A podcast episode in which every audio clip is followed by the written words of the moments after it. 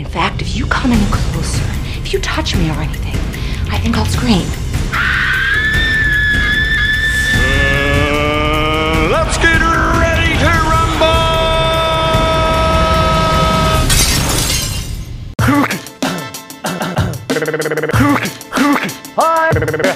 Hi, welcome to the Wednesday Rant. Today I want to talk about the collaborative effort.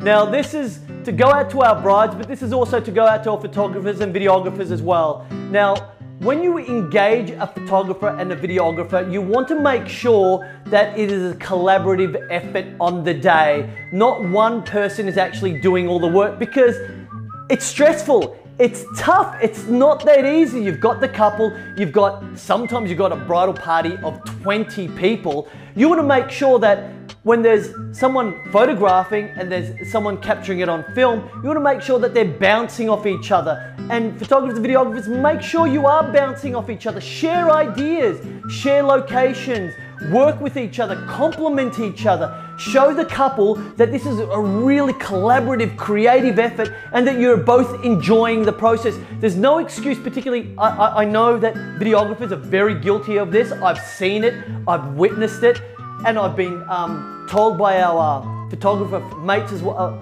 Hello Douglas, my old friend. I've come to...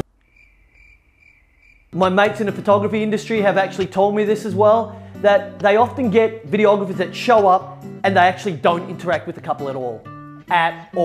They're in the background, they're getting what they need to get, but you know, they're allowing the photographer to put all the work in and they're getting all the fruits of it without actually engaging. I say if you're on the day, your responsibility is to engage with the couple. It doesn't need to be, you know, you don't need to be juggling balls, but you literally need to engage. Talk to them, it's their day. Show your excitement, get involved, be authentic on the day.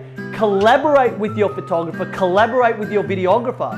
Make sure the two of you, the three of you, the four of you, God hope there's not four of you on the day, that you're all working together seamlessly, bounce off each other, bounce locations off each other, you know, have fun with each other, show that you're both enjoying this, and the couple will vibe off that as well. So make sure that when you are showing up today, it's a collaborative effort. Brides, ask the right questions. How do you get along with this photographer? What are you like on the day? Are you quiet? I know these are questions that you don't ask. We're kind of talking about the price, how much, what do I get? Do I get this? How much of that do I get? How much coverage do I get? And what's the length of the edit? These questions are important, but they're not as important as how are you going to behave on the day? What are you like on the day? I don't want you silent and creepy and staring through my window. That shit ain't on. Bye for now. Hi!